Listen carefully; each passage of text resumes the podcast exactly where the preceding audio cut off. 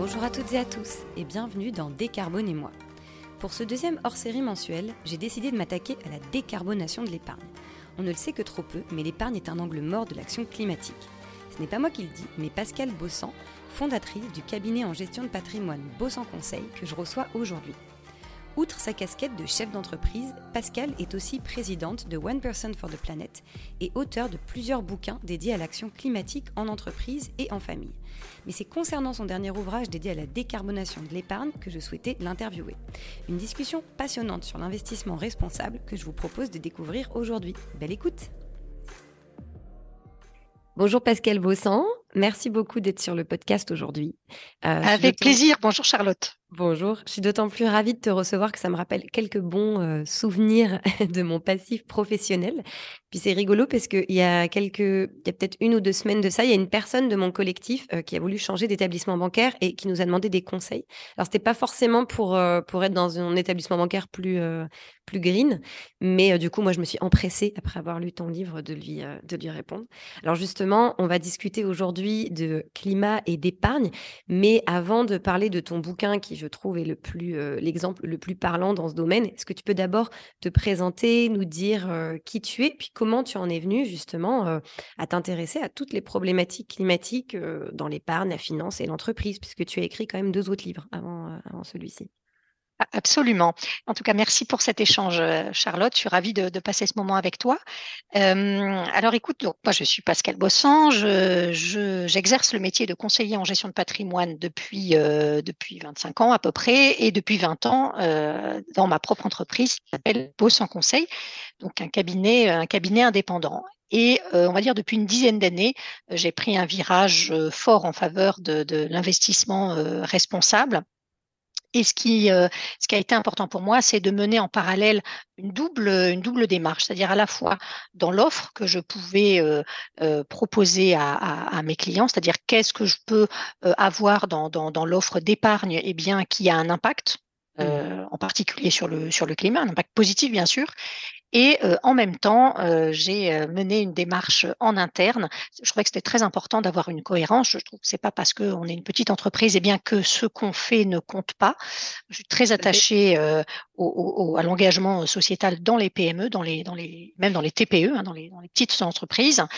Euh, et, euh, et, donc, euh, on, a, on a mené une grande démarche jusqu'à adhérer à 1% pour la planète, dont, dont j'ai le bonheur d'être présidente bénévole aujourd'hui. Super intéressant. alors, comment tu en es venu à... Parce que tu, donc, tu as écrit un livre très récemment qui s'appelle Agir pour le climat avec son épargne. Comment t'es venue l'idée d'écrire ce bouquin? Est-ce que c'était parce que tu sentais qu'il y avait une demande de la part des professionnels? Est-ce que c'était plutôt pour aider le consommateur, en fait, qui a peut-être envie de se dire, bah, en fait, j'ai envie d'avoir une démarche différente pour les deux? Voilà. Comment comment t'es venue le, la démarche d'écrire ce bouquin? En fait, effectivement, tu, l'as dit tout à l'heure, c'est mon troisième livre de solutions pour le, climat. Et en fait, l'épargne, c'est un, angle mort hein, de, l'action climatique. C'est-à-dire que lorsqu'on veut agir pour le climat à individuel, on pense au transport, on pense à l'alimentation. Et bien sûr que ce sont des sujets absolument, euh, absolument clés. En revanche, euh, on oublie de s'intéresser à son épargne et euh, les impacts peuvent être absolument considérables. Je, rappelle ce, sujet-là en introduction du, livre. En fait, 3 000 euros, qui n'est quand même pas une grosse somme, donc 3 000 euros déposés sur un an, pendant un an sur un compte courant d'une grande banque classique française, eh bien c'est l'équivalent en termes d'empreinte carbone à un vol Paris-New York. Donc l'épargne, l'impact de l'épargne, il peut être absolument considérable. Donc fléché de manière différente une partie ou une petite partie de son épargne, ce n'est pas un éco-geste, c'est un, geste beaucoup plus important que, que ce qu'on imagine. Ah oui, clairement. Et alors, pour les néophytes qui nous écoutent, est-ce que tu peux expliquer en fait comment ça se fait que l'épargne, elle a un impact sur le climat? Ok, tu as 2000 euros, 3000 euh, euros en l'occurrence, là tu prends l'exemple dans ton bouquin, dormant sur un compte courant. Comment est-ce que ces 3000 euros, en fait, ils ont un impact euh, climatique pour qu'on comprenne concrètement? Mmh. En, fait, que, font les, grandes banques, euh, en tout cas françaises classiques, avec, euh, l'épargne que, l'on dépose hein, sur nos comptes courants? Eh bien, elles vont prêter de l'argent. Elles vont prêter de l'argent à qui? Eh bien, en, moyenne, à, à, hauteur de la moitié, euh, eh bien, cet argent va être prêté à la construction, la conception de projets d'extraction euh, fossile. Et malheureusement, ce sont des, projets extrêmement nocifs pour le climat. Donc, ce sont des projets en Arctique, ou bien des projets de schiste, un gaz et pétrole de, schiste, qui ne sont pas compatibles avec les accords de Paris. Donc, ce sont des projets, voilà, des projets malheureusement incompatibles avec un monde vivable. D'accord, OK, c'est un c'est un petit peu plus, clair effectivement. comment tu expliques parce que dans ton bouquin, tu tu cites plusieurs établissements bancaires. Tu prends justement ces ces 3 000 € et tu dis: «Voilà, si vous êtes dans la Société Générale, au Crédit Agricole et cetera, c'est tant de de de tonnes de CO2 équivalents par an». Comment tu expliques qu'il y a quand même des gros gaps selon certaines, banques? Il y en a, ça va être, 3,3 tonnes, d'autres 1,8. Comment tu expliques? Est-ce que c'est parce que certains établissements bancaires, dans leur ADN, ils sont moins dans, justement le le le prêt à des, à des, je dirais, à des projets de financement, tu vois, qui ont un impact sur le climat parce qu'ils sont plus locaux, ils sont plus, tu vois, comment t'expliques un petit peu Exactement ça. Tu, tu, tu, viens de, de, de, donner la réponse, c'est exactement ça. C'est-à-dire plus une banque a, a finalement des, des, des, des, antennes ou des, euh, des aspects internationaux, plus évidemment elle, euh, est amenée euh, à, effectuer, à faire partie de, poules bancaires pour prêter à des, grands projets internationaux. Et plus les banques sont de taille modeste ou plus locale, ou plus nationale, on va dire, évidemment, moins on a cette, euh, problématique. C'est pour ça qu'il y a des, il y a des banques bah, comme la Banque Postale ou Crédit Mutuel qui se sont engagées justement à ne plus, euh, à ne plus dans les années prochaines financer de nouveaux projets, euh, de nouveaux projets fossiles. Donc ça, c'est des initiatives qui sont tout à fait intéressantes.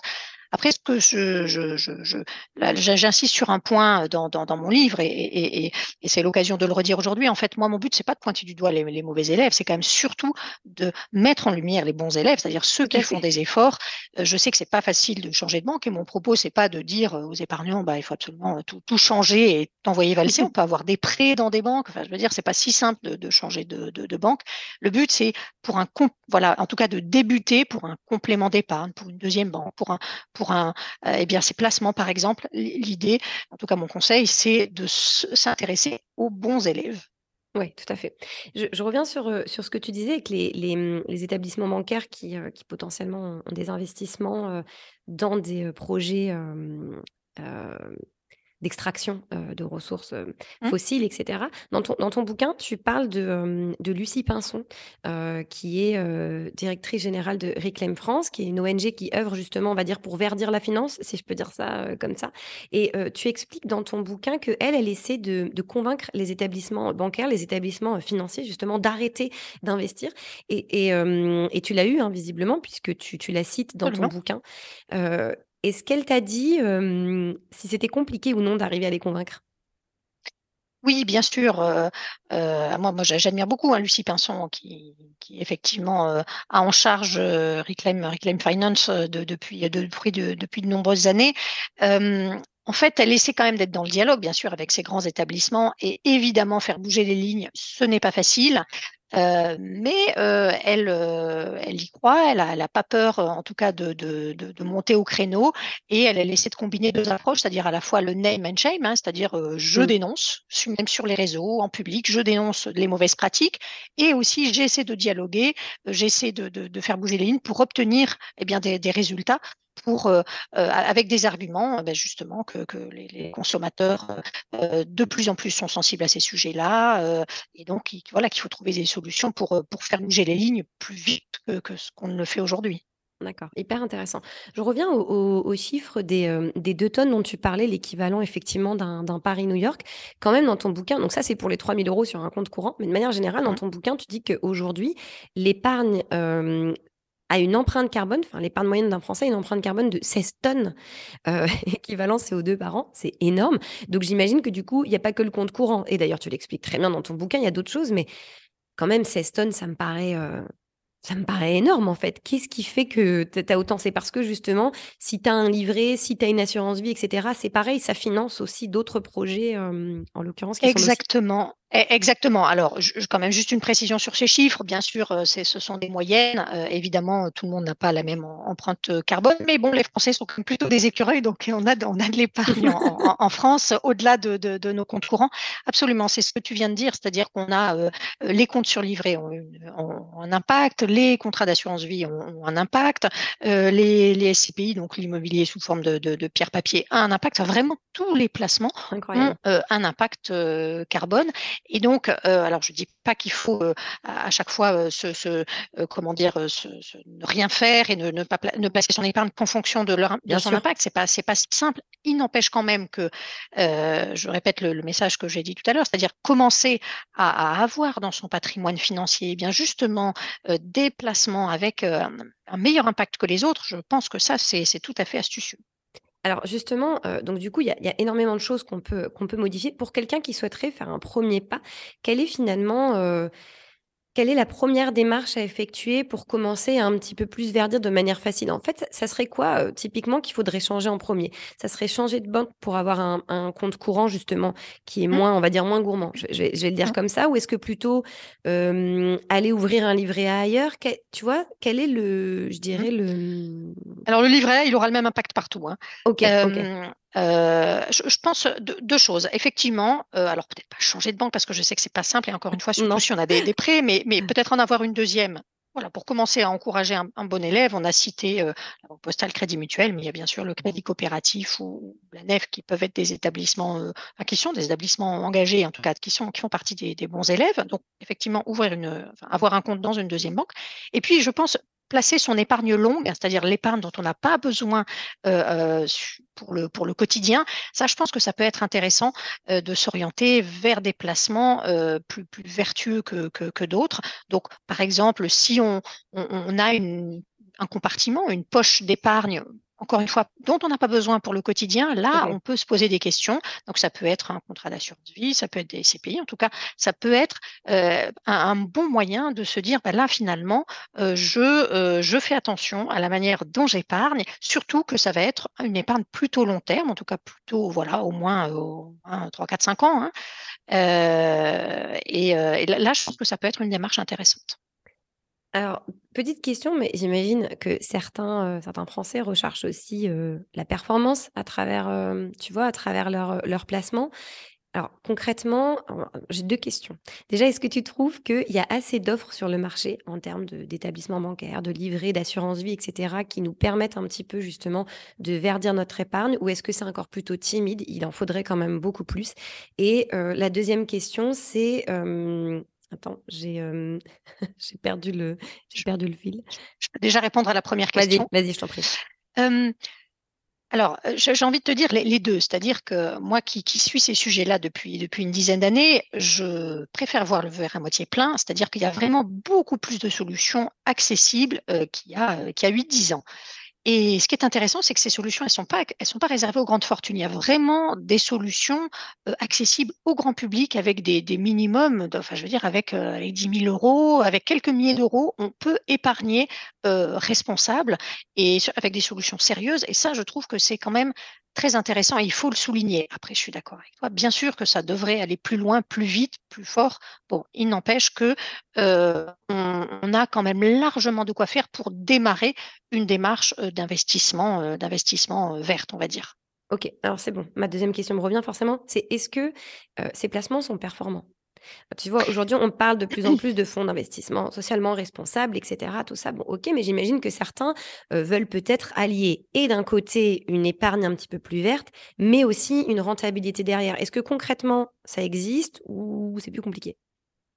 Alors, comme dans toute catégorie de placement, la question qu'il faut toujours se poser, c'est celle du risque, c'est-à-dire quel risque je suis prêt à prendre euh, avec, euh, avec mon épargne? Je pense qu'il y, a, on va dire, il y a trois catégories, mais comme dans, dans l'épargne classique, il y a trois, trois catégories, trois compartiments possibles, on va dire le, sans risque. Donc là, on va retrouver les fonds livrés, les, les, les comptes, les comptes surlivrés, les, les, les fonds euros.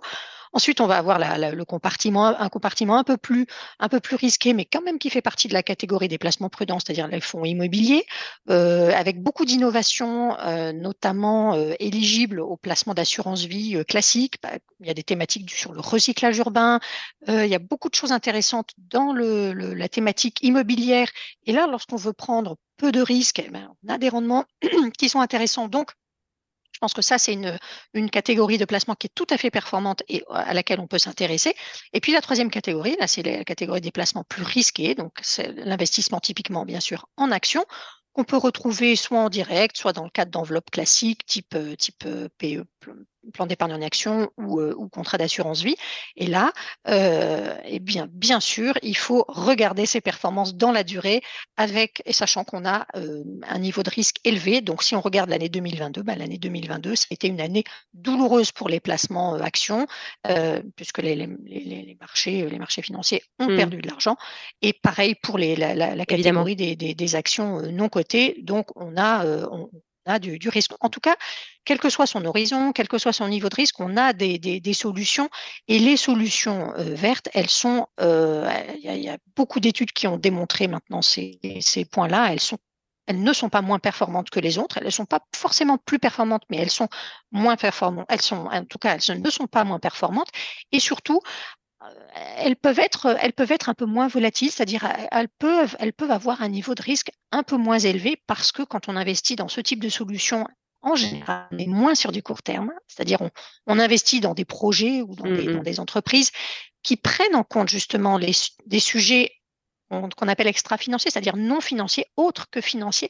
Et ça, c'est intéressant parce que ça veut dire qu'on a quand même plutôt des, des, des projets ou des entreprises qui, euh, qui, comment dire, qui se projettent, qui se positionnent mmh. beaucoup plus dans le long terme que dans le très court terme. D'accord. J'ai juste un point là qui vient, qui m'a interpellé pendant ton explication. Tu peux m'expliquer ce que c'est que le recyclage urbain? Tu parlais de l'immobilier, euh, j'en ai jamais entendu parler.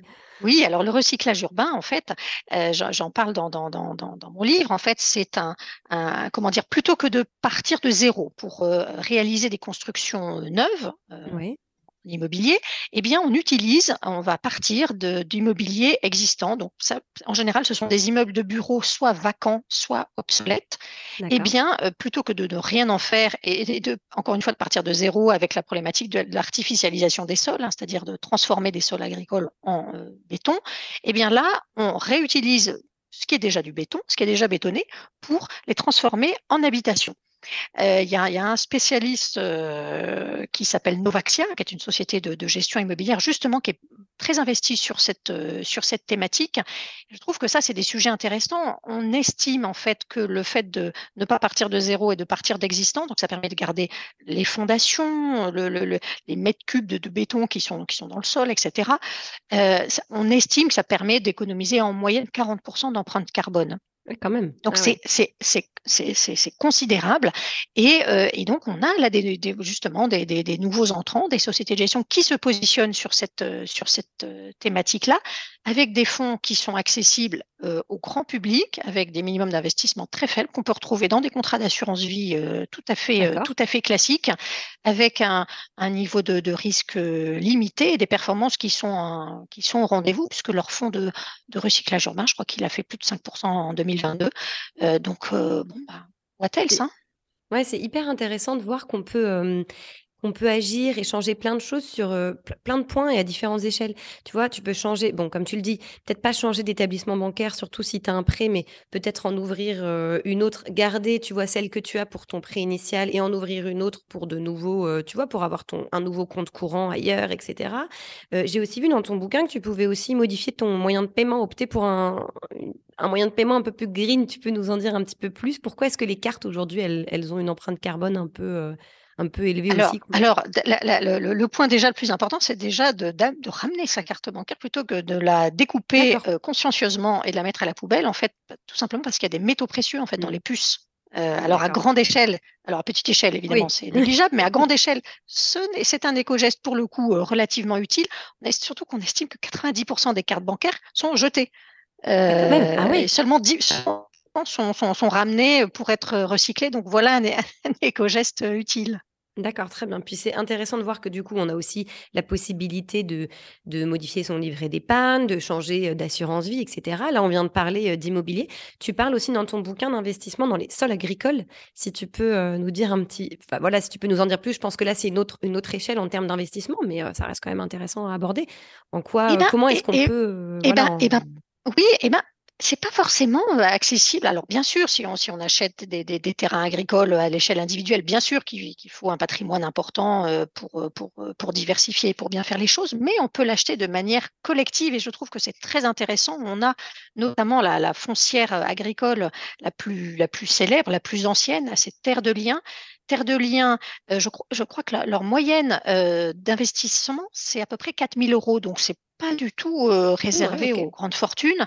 L'a l'avantage de cet investissement, c'est très simple, c'est que, ça ne rapporte rien, et c'est très simple, hein, c'est 0 rendement, 0 D'accord. plus-value. En fait, on espère récupérer son son son prix de part, à à la fin de de sa durée d'investissement.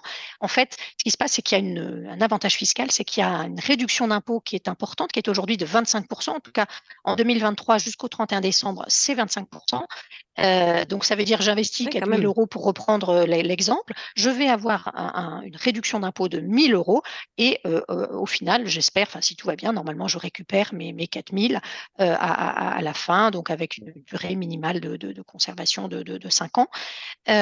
Donc je trouve que là aussi c'est intéressant parce que, on a, heu, malheureusement des des l'accès au foncier qui est difficile, c'est-à-dire lorsqu'un agriculteur veut s'installer Ouais. Justement, bah, il a du mal à trouver des terres ou bien les loyers sont sont sont trop élevés. Donc là, justement, comme il y a pas de rendement pour, pour le propriétaire, hein, heu et bien, heu, on a, on a justement des des agriculteurs qui ont accès au foncier, donc qui peuvent avoir accès à des à des terrains, agricoles et puis investir dans une foncière comme, Liens, il y en a il y en a d'autres, hein. Il y a il y a il Ferme en Vie, par exemple, Fermeuse en Vie, et voilà, je trouve que ce sont des des solutions qui sont intéressantes et là, il y a il y a un vrai heu, comment dire? Un, vrai apport, enfin un vrai, heu, un vrai Oui, un un impact, de social peut-être réel. un peu ouais, tout à fait, Mmh, peut-être plus marqué que sur mmh, d'autres types de de placements. mmh. Je je repense à ça parce que, dans ton livre, tu en parles aussi. Quand on veut quand on se dit: «Allez, on écoute cet épisode, on se dit: "Tiens, moi, je veux je veux changer les choses"», tu parles d'une application, il me semble un peu le Yuka de la finance. J'ai perdu le nom, Riff, hem, Rift, exactement, Rift, Rift. R-I-F-T, absolument. Oui, Hem tout à et fait. heu, c'est très amusant en fait, donc tu il suffit de rentrer le nom de ton établissement bancaire et les les placements que tu as, que tu as dessus et ça t'indique du coup l'empreinte carbone de ton de ton épargne. Tu sais comment ils ont réussi à à sortir ces Alors je sais que c'est je sais que c'est pas parfait, je sais qu'ils y ont beaucoup travaillé et que c'est encore une démarche de de progrès. Hem, voilà, après j'ai j'ai j'ai pas j'ai j'ai pas le détail de leur, de leur, mode de mode de calcul. Toujours est-il que je trouve que ce qui est intéressant, même si c'est pas encore une fois parfait parce que c'est pas forcément si simple d'avoir les informations, ce qui est intéressant, c'est de suivre le chemin. C'est-à-dire, je mesure mon empreinte carbone, heu, il y a y a 1 an, j'ai fait l'exercice, je le refais aujourd'hui et je le refais dans un an. C'est ça qui est intéressant, en fait, je trouve que ce qui est important pour, pour, pour nous, je pense, et pour chaque citoyen, c'est d'être dans une démarche de progrès, heu, c'est-à-dire de faire en sorte, bah, justement, que l'empreinte carbone de son épargne, bah, commence à baisser, heu, et et ne continue pas d'augmenter et en ce sens-là, je trouve que cet outil est très intéressant. C'est un outil qui est gratuit pour le grand public, hein, C'est donc une génial. application qu'on télécharge gratuitement qui s'appelle Rift et effectivement, on met c'est simple en fait, on n'a pas besoin d'in d'in d'indiquer les ces ces codes secrets, on met juste le montant approximatif qu'on a sur tel et tel placement et on a un ordre de grandeur, heu, encore une fois, certes, peut-être imparfait, mais en tout cas très intéressant pour suivre cette démarche dans le temps. Hyper, heu, hyper intéressant. Dernière, heu, petite question, je pense à ça, mais si demain, heu, on a envie d'aller voir son conseiller financier parce qu'en fait, on se pose des questions justement sur l'empreinte carbone de, de ses placements, de son compte courant. Est-ce qu'aujourd'hui les banques, elles ont, je dirais, elles ont une obligation légale de devoir, heu, communiquer sur des chiffres, heu, liés justement à l'impact, tu vois, de de d'un épargnant, heu, en termes climatiques ou pas du tout? Aucune obligation, même aucune recommandation, hein, sur ces sur ces sujets-là. Bon, ce qu'on peut dire quand même, c'est qu'il y a quand même une, une obligation réglementaire qui existe depuis, depuis quelques mois, depuis le début de l'année. C'est, pour tout investissement, nouveau, en fait, tout conseiller financier, que ce soit un conseiller banquier ou un conseiller indépendant ou un courtier en assurance, doit maintenant poser, des questions sur les les sujets de durabilité, donc sur les attentes en termes de durabilité des épargnants et donc ça, c'est quand même totalement nouveau, c'est en train de se déployer. Donc le, conseiller financier, même le conseiller financier qui n'est pas passionné par ces sujets, eh bien, il va devoir poser la question euh, à, son client. Finalement, monsieur le client, est-ce que les sujets de durabilité vous intéressent? Oui ou non? Donc là, l'épargnant, il a la possibilité de répondre oui. Super. Et ensuite, avec des questions un peu plus précises euh, sur, sur ce qui l'intéresse, où est-ce qu'il veut placer le curseur, etc. Et donc, ça, c'est quand même nouveau. La réglementation, quand même, pousse euh, les conseillers financiers et les épargnants à aller vers ces sujets-là. Après, le gros défi qu'on a, même dans notre profession, c'est bien sûr celui de la formation, c'est-à-dire ah ben, les... voilà. c'est ça, c'est-à-dire que globalement les épargnants sont malheureusement encore assez peu informés de ces sujets-là, mais les conseillers financiers aussi, et pourtant ce sont eux hein, qui sont quand même au cœur du, réacteur et qui et qui euh, doivent être capables d'accompagner euh, euh, les, les, épargnants. Donc le sujet de la formation, il est il est clé, c'est en train de se déployer trop lentement à mon, à mon goût. Mmh. Il n'empêche quand même que tout le monde est quand même en train de faire des efforts pour faire monter en compétences euh, tous les conseillers financiers. Ouais, je, la dernière fois sur le podcast, bah, justement sur euh, l'enseignement, euh, l'enseignement des enjeux climat-énergie, j'avais Vinciane Martin du Shift Project qui m'expliquait qu'il n'y a que 5% des formations en finance qui abordent les enjeux climat-énergie. Ça, paraît, ça paraît incroyable. Absolument. Oui, oui. On est, on, est, on est vraiment très en retard sur ces, sur ces sujets-là. Donc, bon, j'espère que, ouais, il y a, encore, il y a encore beaucoup de choses à faire. Comment tu expliques qu'il n'y ait pas assez, bah, ça sera peut-être du coup finalement celle-ci ma dernière question, mais comment tu expliques qu'il n'y ait pas assez de réglementation dans tout ce qui est finance, épargne de manière générale? Tu vois, aujourd'hui quand même, tu vas à l'intermarché, tu achètes un, paquet de, enfin un aliment quelconque, tu as le Nutri-Score, etc. Tout ça, c'est hyper important d'avoir ces informations-là. et aujourd'hui, du moins en termes climatiques, tu n'as aucune réglementation dans aucun domaine finalement. Dans le domaine euh, du tourisme, c'est pareil. Aujourd'hui, on n'oblige pas les agences de voyage à communiquer sur l'empreinte carbone d'un voyage. Tu vois, finalement, euh, ça, devrait devenir la norme. Comment t'expliques qu'il n'y ait pas plus de, démarches légales dans ce domaine-là? Je pense qu'on est dans un milieu quand même assez conservateur. Hein, euh, mmh. le, fait que la, alors il y a des pionniers bien sûr hein, dans, le domaine de la finance qui sont engagés depuis depuis longtemps, mais globalement, oui, je pense qu'on est dans un, dans un milieu conservateur. Alors, les choses sont en train de bouger, effectivement, toujours trop, trop lentement et, pas, assez, pas, pas, assez fort, pas assez vite. Bon, moi, je crois qu'il faut quand même toujours essayer de voir le verre à moitié plein, c'est-à-dire il y a des solutions qui existent et celles qui existent, il faut les encourager. Enfin, quand on peut les encourager, ça a beaucoup de sens. et, et, voilà, je crois qu'on peut, on peut sur le domaine de l'épargne, totalement agir à son niveau. Bon, bah écoute, merci beaucoup en tout cas, euh, Pascal, pour toutes, ces, euh, pour toutes ces recommandations. Je mettrai en lien d'information le lien vers ton livre. Et bien sûr, euh, là, on n'a on, on, on pas abordé ça pendant le podcast parce qu'il y a énormément de, solutions, mais tu abordes justement dans ton bouquin toutes les solutions qu'on peut trouver pour avoir une banque, un établissement bancaire plus vert, un, livret d'épargne, une assurance vie. Enfin voilà, tu, tu, tu, énumères un petit peu. Donc c'est hyper intéressant pour la personne en tout cas qui, qui voudrait un petit peu changer les choses. Donc merci beaucoup en tout cas, Pascal, d'avoir Merci à, toi. Je, précise que tous mes droits d'auteur sont donnés à 1% pour la planète. Donc, euh, en soutenant ce livre, on fait aussi une bonne action. Bah, super initiative. Puis c'est une belle manière de, conclure ce podcast, en tout cas. Je te souhaite Merci beaucoup, Charlotte. continuation. Merci.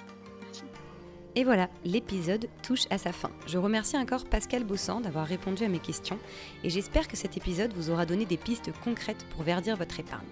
Si vous souhaitez en savoir plus, je vous invite à lire le bouquin de Pascal, dont je vous mettrai le lien en barre d'infos qui recèle de nombreuses pépites.